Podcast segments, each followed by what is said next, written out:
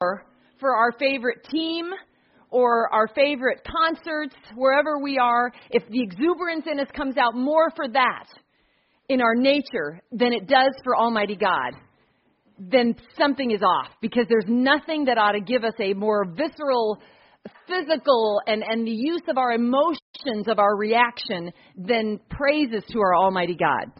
That is a a powerful thing and it wasn't it I don't know why why it took so many years for me to grasp what worship meant.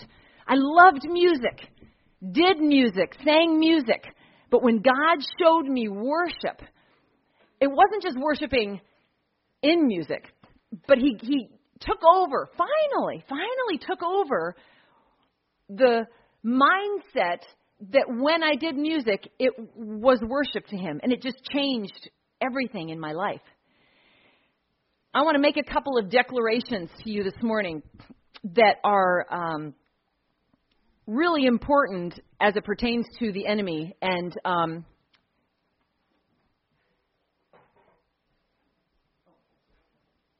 is there a loose podium?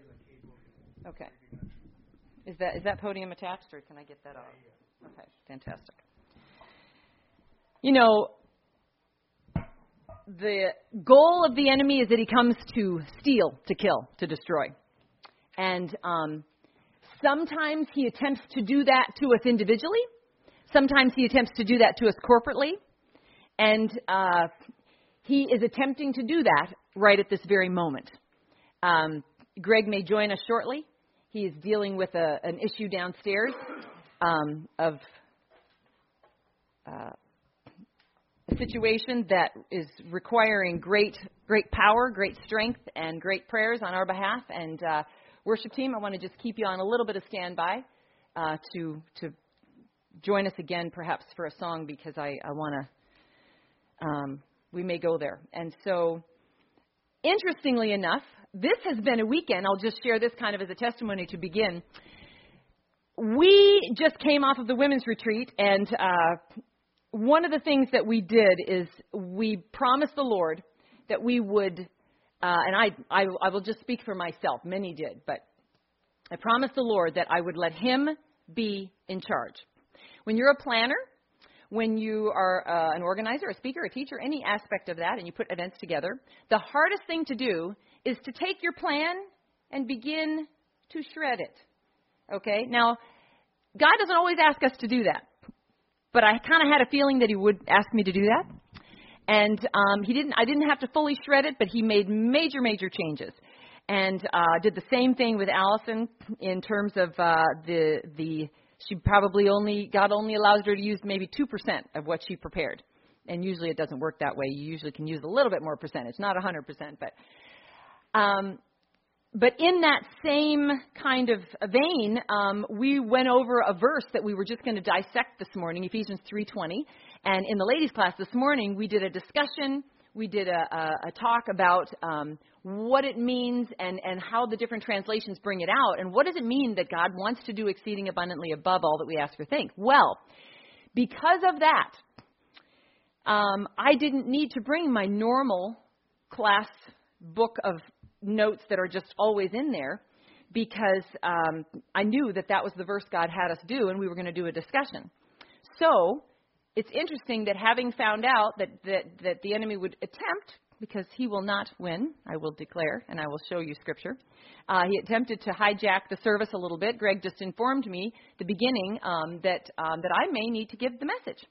And so I had nothing from my arsenal to draw of my paper, so I was like, okay, well, Holy Spirit, you got to do it again. You got to give me what you want said because um, to stand up here and just speak words is just futile. And um, even though we we know that conceptually, it's a whole different deal because you know you always want to seem like you're just like minutely together. But um, but God gives uh, such. I mean, if this isn't an outline, I don't know what is. You know, it's like, okay, well, who who knew that our Bible would actually be an outline for us to give? So there were a few verses that he was giving me, and and of course the words. I hope you listen to the words in these worship songs. This is, um, and we talked about this at the retreat, but this is not about a deciding that, well, yeah, I kind of like that song, and well, ooh, that song, that's kind of cool. I like the harmony on that. It's not about dissecting your your uh, tastes and and and you know likes and dislikes and and what you know kind of moves you when it comes to lyrics or harmony or you know if you're a musical person then if you're like me that can be a distraction. It's about engaging in the music that is around you and focusing and fixing our eyes and thoughts on Jesus Christ. That can be done when you are sitting in the middle of a quiet park and hearing the music of nature around you you know, there are many things that can draw us and our eyes into the presence of God that bring peace, according to Isaiah 26 3. If we keep our fix our thoughts on Christ. But even when we love the music, even if it's for some of us, even if it's our favorite song, engaging fully in our favorite song does not mean that we're worshiping. It just means that we're enjoying our favorite song. So worship is really about fixing our thoughts on Him and and focusing on Him alone and, and going before Him and saying, God, I, I, I worship you. I bow down before you. And allowing your entire person, the temple of the Holy Spirit, which is our bodies, to be involved in that process, whatever that looks like. Um, it is different for everyone, and that people ought to have that freedom to to do that. Whether they, you know, there are times when I do want to express myself with movement in my arms. Other times I want to just sit and just block out and, and go into a quiet place in a loud environment and just eh, be just go go deep with him in those moments. So, but it's a beautiful, beautiful thing to allow worship to flood you. Now, not just for an experience, not just because we have a great God, but because when you worship, it shifts atmospheres that literally causes Satan to tremble. There is nothing more powerful than wielding the name of Jesus Christ in worship in the presence of a situation where the enemy is coming against you. It is, it is the most powerful weapon uh, against your own personal attacks, whether it be depression or a tendency to freak out over a situation, news that you found out about your job or financial or, or a possible diagnosis or anything. Begin to worship even when you don't feel like it. Because worship that's a sacrifice, you know, when, when James talks about, I think it's James or Hebrews that talks about a sacrifice of praise. Sometimes it's a sacrifice to praise, and you're praising by faith. There is a, um, it is, uh, I, you'll know. I don't know why I'm blanking out. I, I think it's Hillsong has a, a song called "Even When It Hurts." I love that song, and I love the lyrics because it's even when it hurts, I'll praise you. Even when I don't understand, I'll praise you. Even when I'm confused, even when I don't get the answer, that I'll praise you. Lauren Daigle has a song out that uh, I will trust in you. When you don't part the waters, I want you to go through. When you don't move the mountain, I want you to move. I will trust. I will trust. I will trust in you. I love that song. Um, that is an important thing to declare when you're in any kind of battle in your life. Okay? And it's if you're not presently, you know, there are times when we're just presently in a place of, of rest. Just guaranteed you're between battles. okay? If you're not in one right now, the one's around the corner. But it doesn't mean that can't it shouldn't be intimidating. I used to hear preachers say that and I would be, Oh, really? Like, can we just get a break here? I thought Canaan was like, you know, where's the milk and honey flowing? You know that that actual reality of going into the land of Canaan and going into the destiny of the children of Israel was battle after battle after battle. That's when they came against the Hivites, the Hittites, the Jebusites. Ites, ites, ites, and more ites. Just swatting them. Like, seriously. They were taking ground all the time in their destiny, in their promised land. So we will be delivered from those battles when we're with Jesus. But isn't it great when you're in a battle to win? I mean, Paul said that he's in a race. You know, he wants to have fought hard. He wants the Lord to say, Well done, thou good and faithful servant. There will be a battle, but don't let the battle itself weary you. That's just your flesh talking. Because I'll tell you what, every time there's a fight to be win, to be won, guess what? You're a winner. You know, it's just we're going to. Um, now I'm sound, probably sounding like Trump. We're just going to win, win, win, right? okay, that wasn't political. That was actually biblical at that moment but um, but it's true. It's really true. So I'm going to make some declarations, and um, but I want to pray. Father God, we just praise you, God. Just thank you, Lord. Even when it hurts. Even, God, when we don't understand. God, even when we're confused.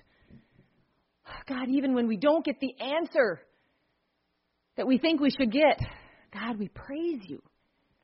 We praise you, God, even when the waters are not parted and the mountain isn't moved in the timing and in the way that we thought. God, you are in the midst of doing the full scope of exceeding abundantly above all that we could even ask or hope to think. Because you love us, God. You love us. You want us to be so rooted in your love that we can just say yes to every single step toward the beauty of what you have for us. So, God, I praise you today. And I thank you, God for the power that you have given us because of Jesus Christ and the blood of Jesus. And I ask you, God, to flood those downstairs with an extra measure of your power to crush what the enemy is doing right now and to crush to crush and block and completely annihilate the attempts of the witchcraft coming against the ignition service this morning in Jesus' name by the blood of Jesus. God, I thank you. First of all, I thank you, God, that what you're doing is such a threat to the enemy that he cannot help but scurry about, but he will be defeated in Jesus' name because we will be overcomers as we walk in your power this morning. So I thank you, God. I thank you that your plan is to even turn witches from the deception of belief that the enemy has anything to offer them and to turn their hearts directly to you, God. So I ask you, Father, to just release your holiness, your righteous right hand to just pierce the darkness of all the strategies of the enemy. Break through and bring about your perfect will in full deliverance of the situation, God. We thank you, God. I thank you, God. I know you want to do a work in each one of us today. Each one of us. You want to show us more, love on us more, reveal more, challenge us more, ask of us more, share more. All the things, God, that you have for us, Lord. There is just no limit to what you want in relationship with us. So I praise you this morning. I praise you. Holy Spirit, we invite you to just flood this place with your power, God, and with your love. For you have good, good plans. Good, good plans. So we love you, God. We lift up the name of Jesus. I pray especially this morning for every single listener. God, that you would take us to a greater measure of what that relationship means, God. That you first love us, that you want us to love you because you first loved us. And God, to be able to even, even though we will not fully comprehend it, God, to take us to the next step of comprehension of the length, the breadth, the depth, the height of the love, God, that you have for us. Thank you, God, for that. Open thou mine eyes that I may behold wondrous things out of thy law. Thank you, God. Please do that in Jesus' mighty name. Amen. So I want you to look at a couple of scriptures today with me, and um, and I will um, again I will do this um, based on the timing of, of when we when we see Greg, and um, if you'll just um, permit me to be your mouth the mouthpiece of the Lord this morning, and uh, let Him speak to you this morning through these scriptures, but there was a few of them that were really, really jumped out at me. One of which is in Colossians 2. Very difficult to narrow down when it comes to what you love in Scripture. There's just so much. Depends on which category, depends on what the Holy Spirit's doing. Colossians 2, though, one of the stick it to you verses that I really love whenever the enemy is pestering me and trying to lie to me, lie to me. Did you know that he's a liar? John 8:45. He is a liar and the father of lies. That's just really important to remember. Once you determine that the voice that you're hearing in your head is not him, call it a liar. Rebuke it and cast down imaginations and every high thing that exalts itself against the knowledge of God and bring into captivity every thought to the obedience of Christ. In 2 Corinthians 10:5. Do that. Exercise that authority that you have in Jesus because it's just going to come. Now, it will come in different ways. As soon as you get to the next level of of growth, it's it's and I I know this is kind of Joyce Meyer's kind of catchphrase that she uses when she speaks, but new level, new devil. Only because he will never uh, he will be relentless in his attacks against you, but he will leave you alone in areas that you get victory over, which is a is a, in a real encouragement. There are things that God that Satan does not badger me with that I have had growth in, but he's trying new things. And that's why I love 2 Corinthians 10:12, which says, "Wherefore let him that thinks he stand take heed lest he fall." So every time I think I'm really doing good on that one level, mm, God's about to draw me into the secret place, take me to the next level, and at that level, I am now vulnerable again to be attacked, and I'm dependent on God. We'll never be uh, independent of God. And oh my, if we ever think we are independent of God then we better go back to maybe level one because we are deceived. Okay, Col- uh, Colossians 2, verse 14. Well, actually, 13. And, and again, I, I, have I have New Living, I have uh, uh, the King James, but in the New Living, I'll just say it to the, this one. You were dead because of your sins, and because your sinful nature was not yet cut away. Then God made you alive with Christ. This just talks about the freedom that we have in Christ and what happened. He forgave all of our sins. Verse 14 in Colossians 2. He canceled the record that contained the charges against us. He took it and destroyed it by nailing it to the cross. Wow. Praise Jesus. And this is the one that I absolutely love. I just got to tell you, I don't know what it is. I just love this verse, okay? In this way, God disarmed the evil rulers and authorities. He shamed them publicly by his victory over them on the cross of Christ. I don't know why, but I can't seem to say that with enough punch. Did I say it with enough punch? He shamed them publicly. He shamed them publicly. When Jesus was hanging on the cross, died, Jesus went to hell for three days. And I believe with all my heart, in hell, he basically just was declaring, I ain't staying here. I'm going to be delivered, and this will never defeat not only me, but anyone who is going to receive power through the blood that was shed what, that put me here. His physical death on the cross wasn't what caused him to sweat great drops of blood. It was knowing he'd be separated from God and visit the very depths of hell. And then God just reached down, delivered him, and he defied everything devised of the enemy. Everything he defied it and was raised. And I will tell you that that act, which is such a, a stab at the forces of darkness, is such a powerful, powerful time. If you, and I know that it probably isn't represented in this group, um, and but I am gonna I'm gonna say it just in case it does apply to you or people you know.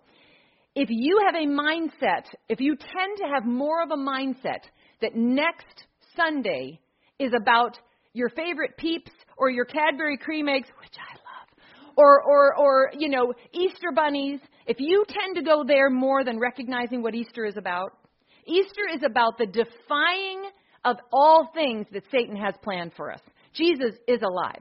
Jesus is alive. We just sang that. Jesus is alive. I mean, it is the defiance of that. That is so significant. Now, because of that, what we don't often know as Christians, and I know that these are just uncomfortable things said in churches, but I'm just going to say it because um, it's just a reality. It's a reality.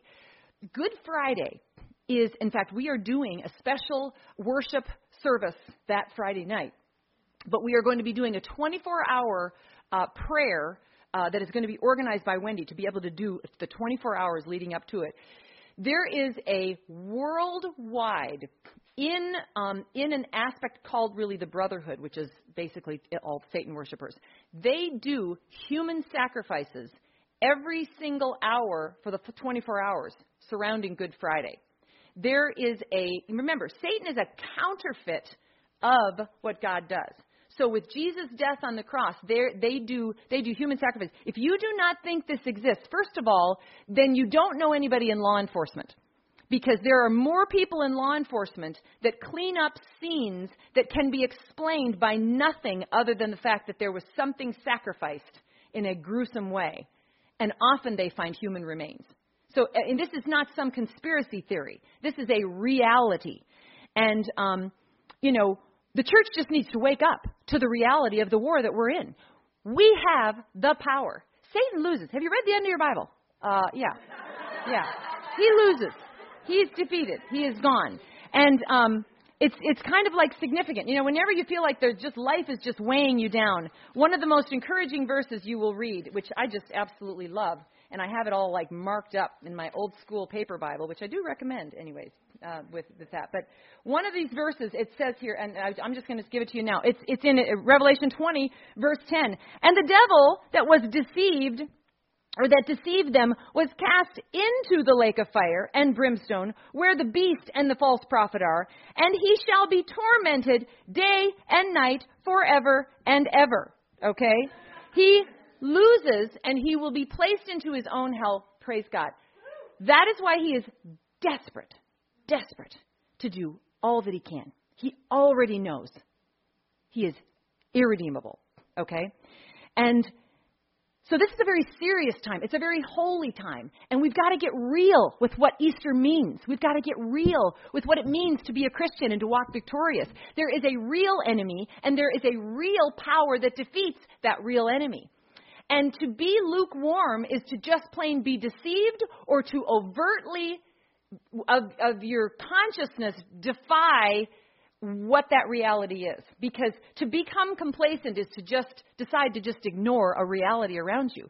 And it and it, it's it's it's really a terrible place. Remember, Satan doesn't doesn't necessarily after getting people radically um, ungodly, although he certainly is hopes we go there.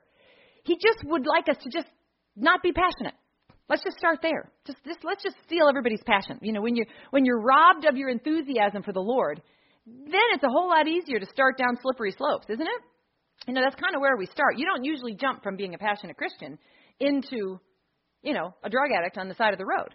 It's usually not that kind of progression. It starts with a, oh, okay, this is what Christianity is about. Okay, wow. It starts with, you know, getting off track and actually thinking that you're following your leaders instead of God in your churches, and then all of a sudden your leaders fall, or you find out there's hypocrisy, and you get disappointed, and you're like, okay, I didn't really think that was, I really looked up to them, and they're, I just found out they're kind of a mess, and now I'm disappointed and I really pedestalized them, which I shouldn't have, but I didn't recognize I was doing it because Satan deceived me, and I thought I was following them and not following God. And I don't know, I don't, you know, I mean, they're such a good counselor, and but now, oh no, you know, I got I got counseling from them, and now they're they're falling apart, or, or that I found out that there was this going on, and and then all of a sudden, then then you kind of you you just wax cold.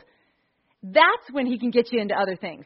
You just kind of you just kind of die inside, or you get betrayed by somebody that you trusted. Oh, that happens in churches all the time because we lose sight of, of what goes on. Well, then, then we're, we're caught in, in, a, in a way for, in Psalm 91, it talks about another part of our authority. Toward the end of the chapter, it's, um, thou shalt trample on the lion and the adder, the young lion and the dragon shalt thou trample under feet. Talking about the authority that we have. The young lion, the young lion represents. Have you ever been around a cub of a wild animal before, whether it be at a, you know, these people that get sometimes these get these visits, and it's just amazing. I've always had kind of a dream of being able to like just cuddle a baby, just a baby, like tiger or a lion or something, just like an exotic animal that's that's fierce, but but in their infancy, how amazing it would be. I just I thought, wow, that's so great. That's what we do when we entertain things. We're just like, oh, but they're, but it's just a baby. It's just so, you know, I mean, I mean, just it's just it's beautiful, and it's it's like you know, and and then they're deceived and, and all of a sudden these people and we just hear story after story they just kind of take it into their home and it's fine and I'll, I'll be with it. I can tame it. I can tame it. I got this. I got away with it. I'm i'm a i'm a tiger whisperer. I'm just going to whisper all over it. It's going to be great. And then your whisper turns into shouting and then you still don't have a whole lot of control. And before you know it you know that is what we do with sin we think or we just do with with the, the enemy itself. Sometimes it manifests in, in, an, in an overt sin. Sometimes it just manifests in such a deep rooted destruction of our attitude. There are women that are the most moral people that I know through the years in women's ministry who are just rotted inside from bitterness, from hate. They wouldn't do something immoral if their life depended on it. So it's not that kind of stuff you're ever going to see. But they have such bitterness, such hate. They still remember the woman who was rude to them 27,000 years ago at the potluck after church. And how dare she? And then my daughter got married. She didn't even send my daughter a gift. I mean. And, and it's just like, what? You know, like this stuff that happens and the bitterness and it just and it begins to just rot them. And then they then they start you know medicating this and medicating that. And before you know it you know it's just it's awful. It's awful. I've been in choir with a, a lady i was in choir with a lady like that. We're not online this morning. Is that right? We're not. I think greg said that. We are? Oh greg said we weren't going to be online this morning. Okay. Anyway well i've been at a few churches. Nobody's going to know which choir that is. So but I was, um, she's actually home with the Lord now. But she's, uh, she's all fixed up. She's, she's in glory with the Lord Jesus. But, but I mean, there was just a, uh, you could just feel the burdens that she carried with things she would not release to the Lord. And yet, um, the most wonderful, wonderful woman who would just do anything for you, unless you crossed her. But, um, but it was really one of those situations where she was dying inside. You cannot embrace and pet a young lion and think that it's not going to grow into a full grown lion and destroy you. And that is what the enemy wants you to think, is that you can dabble, that you can. So it's, and, and we talked about this this weekend, it's the point of imagination that you deal with it so that it doesn't overtake you. Now, the same is true with things of fear. Fear is a huge entry point in our life. As soon as you respond in fear, and, and I would say, um, I remember if fear is sneaky, because every time when I say the word fear, everybody has an image, whether you recognize it or not. There's something in your reticular activating system that that is synonymous with fear. Okay, if you were to just have to have a knee-jerk reaction, when I say the word fear, what do you think of? Everybody has something different. But I remember when I had a little bit of fear when I was in an environment of worship, because it was unsettling in certain environments, because it was different than what I was used to. Anytime your comfort zones are stretched, fear can get in. Fear can creep in, and it's it's not the kind of fear that you think, "Oh my goodness, I'm just I'm afraid." It's kind of a, "Okay, yeah, I don't okay, don't want to go there." It, it's a it's an opportunity to recoil, to shut down, and to not quite be like, "Okay, Lord, whatever you have, whatever you have, whatever you have." If something happens over here, you got it.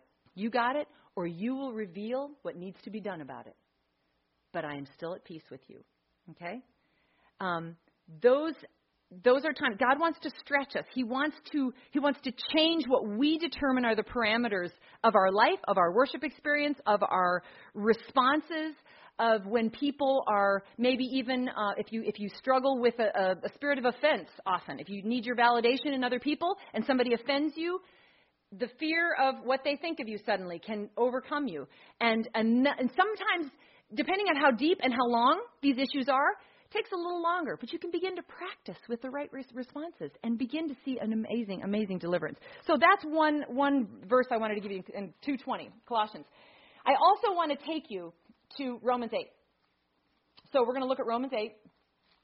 And um, and I don't know, I don't know, do we have any ProPresenter available to us? If we do, I don't know that, I know we had to really work to find King James, but um, if, you, if you don't have that, you can do New Living. I love, love Romans 8. If you want to be encouraged, Romans 8 will encourage you. There's just, it is an absolute, outside of the Psalms, which is my love, Romans 8 will encourage you because it starts with one of the most encouraging verses on planet Earth. There is therefore now no condemnation okay, to them which are in Christ Jesus, and walk not after the flesh, but after the Spirit. It doesn't say that there's no condemnation if you're good. You know, it's like you are never, ever, ever condemned as long as you are perfect all the time. it just says there's no condemnation for those who are in Christ Jesus. Why? Because Satan was publicly shamed. He was already defeated. Jesus did it all. The issues now that we're dealing with are in sanctification. They're, they're the issues of our ability to overcome in sanctification and in growth with Jesus. But um, so we're going to go. We're going to keep on going a little bit in this. But let's go to. Um, whoo,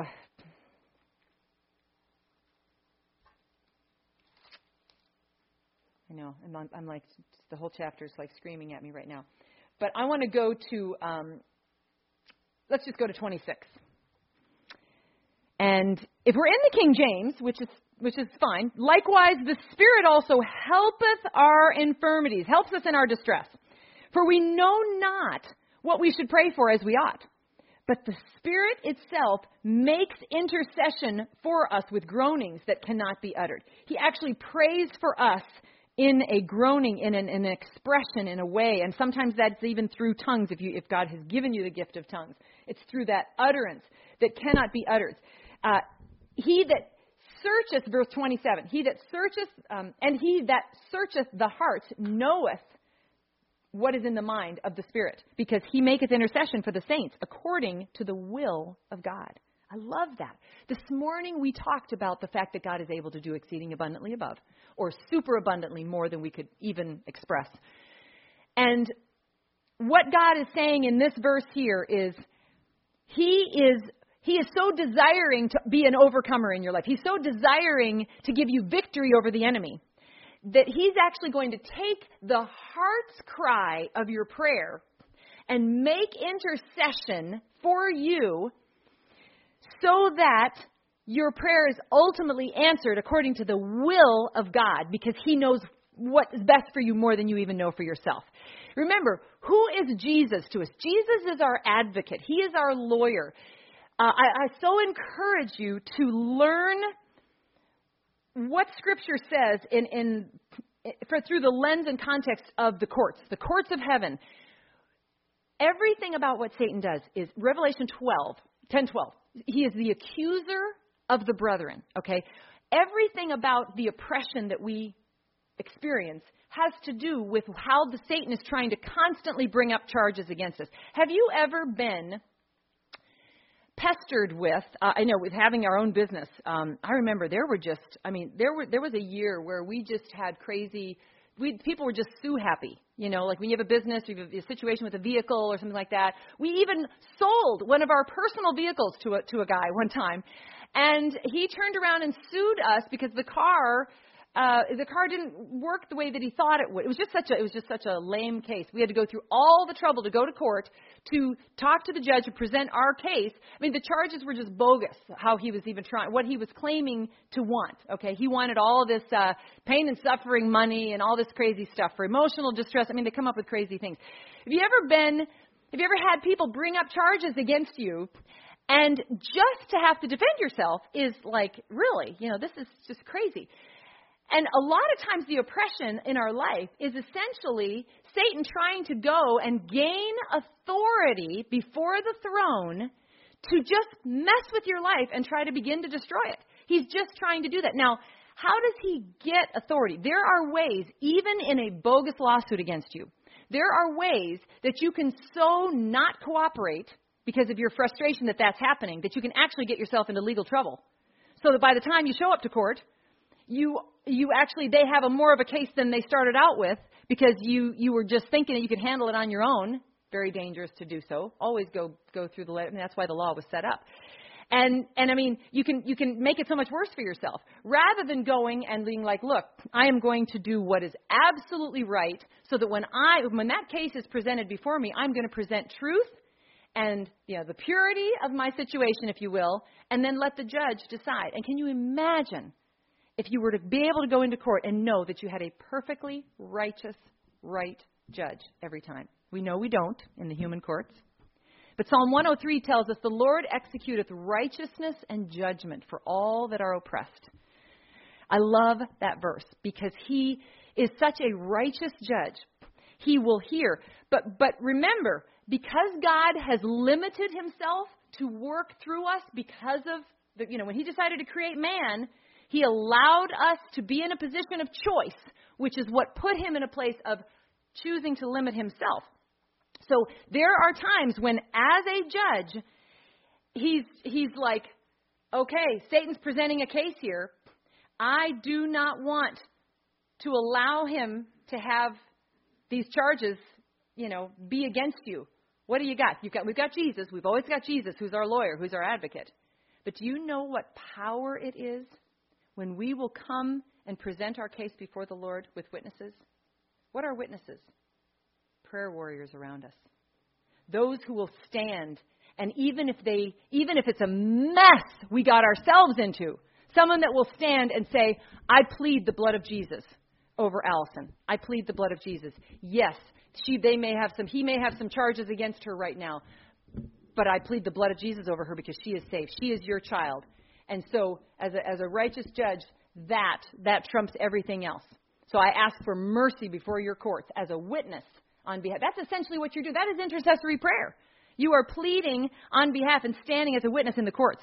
Because Satan always tries to accuse, tries to, to totally accuse us. But I love that we have an advocate. We have someone, the Holy Spirit Himself helps us to make our case. Now, don't lose Romans 8, but I do want to take you to Isaiah because this is just such a, an important verse that proves the point. This is Isaiah 54, verse 17. I just love this. I often use this when I pray. Isaiah 55, verse 17 says, No weapon that is formed against you thee will shall prosper, and every tongue that shall rise against you in judgment thou shalt condemn. This is the heritage of the servants of the Lord, and their righteousness is of me, saith the Lord. Praise God. See, we are in righteousness. We are the righteousness of God in Christ Jesus. The Father sees us as righteousness. That's why there's no condemnation. Okay? Now that doesn't mean that we're in always in right standing with him in our sanctification. I'm speaking of our justification. We can always plead the blood of Jesus before the courts when we are um, when we're referring to from from a justification standpoint. As long as we are a sealed child of God. Now the rest of it, we have to be in right standing. We have to walk in purity. We can really mess ourselves up in court, okay, if we're not walking in a pure life because the enemy does have access. He does have a case to be legitimately brought before us if we are unsurrendered in our life. We've got to give him all parts of our life as soon as we're made aware of it. And that's why the Bible says, To him that knoweth to do good, to him it is sin. Okay? It is that known sin. But God expects us as we draw close to him to apply Psalm 139, 23, and 24, which says, Search me, O God. Know my heart. Try me. See, see if there's any wicked way in me so that I can then know it, make it right. And as Allison so pointedly put out, uh, you know, explained in one of the sessions, and then you can turn from it, not just give it lip service. I'm sorry, but literally say, God, here, I lay this before you. I don't want it anymore. Okay? And that is that is a beautiful thing because again, in the justification, Okay, and the justification God already, because I used to get confused. I'm like, okay, why am I keep confessing my sin if He is not, you know, because again, Psalm 103 tells us He hath not dealt with us after our sins, nor rewarded us according to our, our iniquities. As far as the east is from the west, so far hath He removed our transgressions from us. As far as as and as the heavens are higher than the earth, so great is His mercy toward them that fear Him. So yes, He's removed it in justification, but we have to walk in purity and in a daily confession of sin to have right standing with Him in the sanctification. Okay? Because there's the three parts. You're justified, then you're sanctified, then one day you're glorified in your glorified state. Okay, the three parts of salvation. So, um, so we're going to go. Yeah, we're going to be back in Romans 8 here. But I just, this is where it just gets like powerful, powerful, exciting. After that verse, okay, verse 27, he says, And he that searcheth the hearts knoweth what is the mind of Christ, because he maketh intercession for the saints according to the will of God. And we know, we know that all things work together for good. Okay? See, if the verse before that is explains why.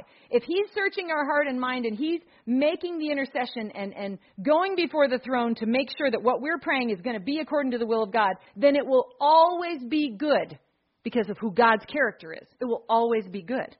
No matter how it may look, it's always good. It's everything He works together for good. The pain, the tragedy we're facing, the bad news, the uncertainty, the mountain that's not moved, the waters that are not yet parted is all good, even though we don't know it. And He could reveal things just like that. He could reveal all the whys. But then He wouldn't have what pleases Him. And that is what? Faith. Without faith, it is impossible to please Him. Faith is the victory. Faith is what's rewarded. Faith is the object. That's the thing Satan wants more than anything else. That's why he lies to us, so that we won't trust God. We won't by faith. Because remember, what is faith? It's the substance of things that are only hoped for, it's the evidence of things that aren't even seen. That verse just, just blows my mind wide open. Okay, what? Substance I'm hoping for? It's, it's, uh, what? It's, it's like this intangible thing. It's something that I have to believe. I have to believe. But that's what keeps us dependent on God because in our sinful flesh, every time we're able to say, I got this, it doesn't include God and we turn away from him. We don't want to, we don't mean to, but we just do because our sinful flesh is, is at enmity with God. We, we're, we're constantly separated, wanting to go our own way. And, and that's why Paul's like, why? Why is there this battle within me? I, I'm not doing what I need to do and I'm, I'm, I'm doing what I shouldn't be doing. It's like, what's going on? I, you know, we're always going to be battling. You ever feel like you just battle your flesh? I got to tell you, every time I put my makeup on, I'm battling my flesh. I'm like, seriously? Come on. I'm just battling you know, my foundation first was nice and thin, and then it got thicker. And now I'm just scooping out a whole bucket of spackle. Just, just paste it on.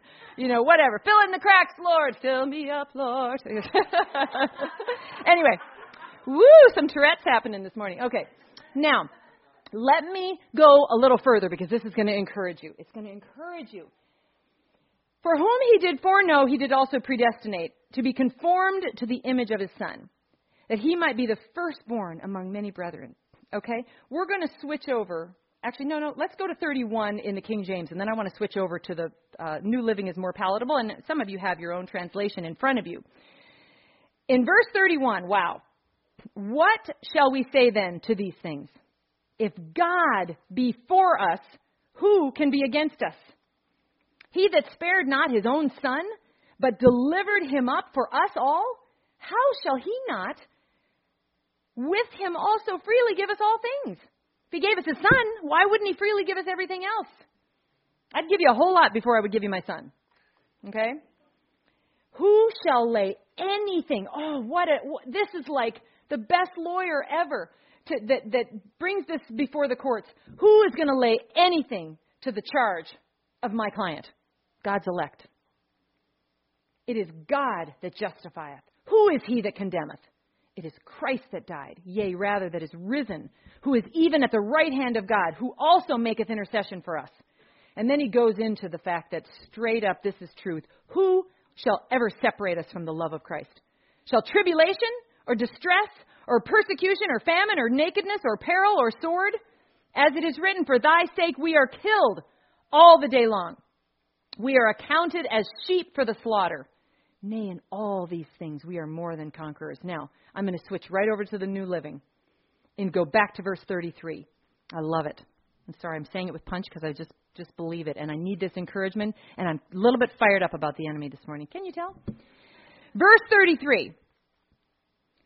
No, let's go back to 31. 31. So sorry. He's got, he's got to be up and, and awake, Gabe has to. Verse 31. What can we say about such wonderful things as these? If God is for us, who can ever be against us? Since God did not even spare his own son, but gave him up for us all, won't God, who gave us Christ, also give us everything else? Who dares? Who dares accuse us whom God has chosen for his own will? Will God? No. He is the one who has given us right standing with himself. He gave Jesus so we'd be in right standing with himself. Do we even appreciate this? It's just like, wow, this, this can be the, the ignite, ignition of your passion. God did this for us. Who then, verse 34, who then will condemn us? Will Jesus, will Christ Jesus? No. For he is the one who died for us and raised us to life, uh, raised to life for us, and is sitting at the place of highest honor next to God, pleading for us. Can anything, verse 35, can anything ever separate us from Christ's love? Does it mean he no longer loves us? If we have trouble or calamity or are persecuted or are hungry or cold or in danger or threatened with death? Even the scriptures say, For your sake we are killed. Every day we are being slaughtered like sheep. No, despite all these things, overwhelming victory is ours through Christ Jesus who loved us. And now we'll go on. And I am convinced, verse 38, that nothing can ever separate us from his love. Death can't.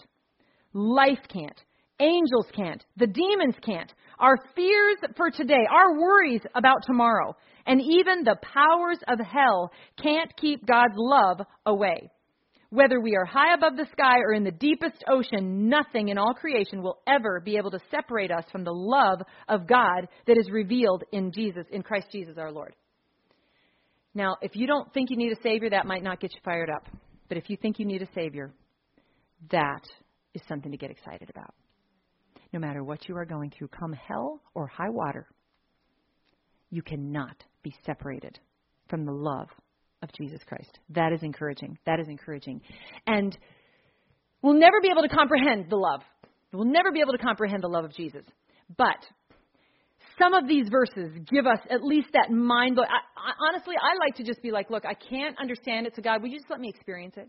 Just let me experience it. Sometimes I, there, there have been moments where I'm like, I don't know that I can even explain my relationship with you know somebody that I love dearly. And one thing that's interesting, and I, instead of using a marital relationship, I use that a lot. I remember feeling the love I had for my children when they were born. Just like how can you lo- how how did God allow this to happen? Where we have a, a beautiful baby girl and another baby girl. Like it was just both of them. They were just different. And, and then after Brooke, I didn't think it could possibly happen again. And I remember hearing all the moms say, "Oh, I'm, I'm fearful that I'm not going to love one the same." I was just like, you know, whatever. I I couldn't relate to that. But then I went through that. That how can I love my second the way I love my first? And God just floods you with this love that you just you can't even express. It's just there. It's just like this child and I'm just in awe looking at her face every day and just seeing her grow and and I think it was something special with Yvonne, especially if you know some uh, that your child is your is your last one. Um oh, we're still trying. But uh no no. No, no no surprises. But um but it's like every single day I look at her and I still I still look at Brooke and I'm just like, "Lord, thank you. Thank you for my children." I still look at Yvonne and I'm just like, "Thank you, Lord." And so that kind of love, sometimes you just have to experience it to know. So ask God, don't try to intellectualize love. Don't try to philosophize it. Don't try to grasp it in your mind. Let God allow you to experience it. And and some of you, again, I know we, we don't we're never led of our feelings, but you know what? Our feelings we're, we're a part of our creation of our bodies. So we can enjoy things. I love when God floods my emotion um, sometimes it's quite overwhelming. Sometimes it's actually quite terrifying because the emotion that is so deep that begins to unravel in the presence of God. I mean, there are times when in my own worship time at home, I'm like, I don't know. The trembling I feel before you, Lord, is so overwhelming. I, I may come undone. And that's why people use the word wrecked. You just get wrecked in the presence of God because it's so amazing. Do you ever let yourself go there? Or do you just let yourself enjoy Christian music that you like? Let yourself go there. You know, when I see the Muslims the Muslim faith, the way they get on their knees and they bow and they're all just laid down before the before their God that they're going to find was not was was a a an entity of of Satan's demonic forces. They're not going to find because we know that that there is only one God. There is not there is one God. There's none else. And and so how sad that is though when there's such devotion. There's a willingness to even die for them, for their God. There's a willingness to die for the promise of the future. And it's just, it's extraordinary to, uh, to think that, that we, ha- we lack such passion and these other religions that will really come up and, and be so, so shocked that they were, re- you know, realizing a false God all this time gave so much more passion, and yet we had the one true God. And we were kind of, eh, whatever. Yeah, I don't know. It's not a big deal if I miss Sunday. I mean, you know, seriously, God understands. You know, there's things that, that just become so disconnected. I hope that you will take these verses and just chew on them and chew on them and chew on them and, and let God just get you excited and let God show you the authority. And this is the last verse I'm going to take you to, and that is in Luke 19. We're going to go to Luke, and this is it, okay? So for my, um, these are my declarations this morning, and um, the Lord is not um, not bringing him up here. So praise His name. We, you know, we still are entering in. The the truth will never return void. We know that in Isaiah 55. Uh, the truth will never return void. Praise, praise the name of Jesus. Okay. So, I love in Luke 10 when Jesus gave because of his power. Jesus gave authority, and it says in 19, and I have given you authority over all the power of the enemy, and you can walk among snakes and scorpions and crush them. Nothing will injure you. Okay? But then it says, But don't rejoice just because evil spirits obey you. Rejoice because your names are written in the citizens of heaven. Now, people have taken this to mean literal, and they get have they get crazy, and they actually start walking on actual physical snakes and scorpions. And and Jesus is telling them, the things of the enemy of the prince of this world that strike out to harm you, because of what I paid for for you, you walk in the authority to tread on that without it injuring you. Don't rejoice because of the power itself. That is what has happened in the charismatic church. There is a there is almost like a, okay, God, this is your power. Great. Now you've given it to me. I've operated in it a little bit. Thanks. I got it from here. Okay? And they get caught up in the the high of the power rather than being caught up in the most high of their Father in worship. Be very careful when God allows you to experience and wield whatever powers he's giving. And I don't just mean the supernatural gifts. I mean ministerial gifts. Some, you know, sometimes people give great power to teachers and the ability to teach, great powers to administrative gifts, shepherding gifts, and and they become really good at what they do, and they forget that it's God moving through you. It is not us.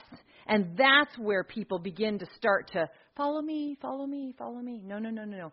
If if what God is doing in you isn't that you allow Him to be a pointer, you, yourself to be a pointer, everything ought to be a, okay. Yeah, yeah, yeah. You're looking at me. You're looking at me. But it's it's Him. It's Him. It's Him. It's got to be Him all the time. Otherwise, we get all messed up. But I love that He has given us authority. So I want to. Um, do we have in our repertoire a uh, a one of your songs about the power and the crushing of the enemy? There's power in the name of Jesus. One of those I'll let you I'll let you pick. But you got something that's I'm really putting you on the spot here. But whatever whatever one that w- that is going to go with uh, with the Holy Spirit's outline that He gave this morning. That's what I want to to do. Now I want you to choose the position and the atmosphere that you want. If you can focus better, seated and focused on the Lord, then stay seated and focused on the Lord. If if that's going to cause you to, your mind to wander because you're tired, and if you put your head down, you're you're going to physically perhaps doze off, then you need to stand uh, uh, to to be in a place where you can focus. Find what you where you need to be in your position to be able to be in a place of worship. And I want you to be doing two things. I want you to ask God Say, God, show me, release to me the, the power, the confidence, and your love that I can access in either my immediate trial that I'm in to stab at the forces of darkness coming against me right now. Some of you are going through stuff. Or to wield that power the next time I face it. Okay? That's the first prayer. Lord, help me to know that your love is so powerful on me your love can rest upon me so that the power of God is so great that I can just walk in all of my armor from Ephesians 6. Then I also want you to pray again that what the enemy is attempting to do downstairs will be broken in the name of Jesus and be thwarted. Okay? Um, I want to encourage you never ever do it for the purposes of curiosity, but do it for the purposes of understanding the the, the weapons. We are not to be ignorant of Satan, Satan's devices. If you tend to cower away from recognizing how Satan works and some of the things of witchcraft, and you tend to like, oh, la, la, la, la, don't talk to me about it. I mean, I used to be that. I was that person. You don't, don't you say the word demon in my presence. I'm walking out of the room. I don't want to hear the D word. But that was fear. That was. I used to just kind of go, oh, I just kind of got freaked out. I don't. There's no such freaking out. I'm an overcomer. Okay, I'm an overcomer. Not because I am anything. I am I am nothing apart from God. But when I'm abiding in the vine, I'm attached to the ultimate overcomer. So we've got to walk in that power because you will, you will face challenges. In this world you shall have tribulation, but be of good cheer. I have overcome the world. Okay, so let's begin to hold on to our overcomer. Okay, um, isn't it great we have so much room up here? This is such a, such a big stage. We're kind of sandwiched, actually, if there's somebody speaking and they're talking. But I want you to go into that place of worship right now. Okay, we're gonna. I'm gonna pray. I'm gonna pray us into that, and then they can begin. Father God, we again just lift up the name of Jesus to you. God, you are so worthy to be praised, Lord. You are just so worthy, God. We we just can't exist, God. We, we can't breathe without you. It is your breath in our lungs, anyways. So, God, we just pour out our praise to you, God. We praise you. We thank you. But we declare this morning that you are God and there is none else. And that because of what you did, publicly shaming the enemy, nailing everything to the cross, we can be walking in victory and in overcoming power, God. Thank you, God. Thank you, God, that nothing separates us from your love. Nothing will come against us. If you are for us, who could possibly be? Who dare be against us, God? So we praise you, God, and I ask you for a full eradication of anything that is not of you, God, going on here or downstairs, anywhere in this house, in Jesus' name. We praise you, God. We love you. Thank you, God.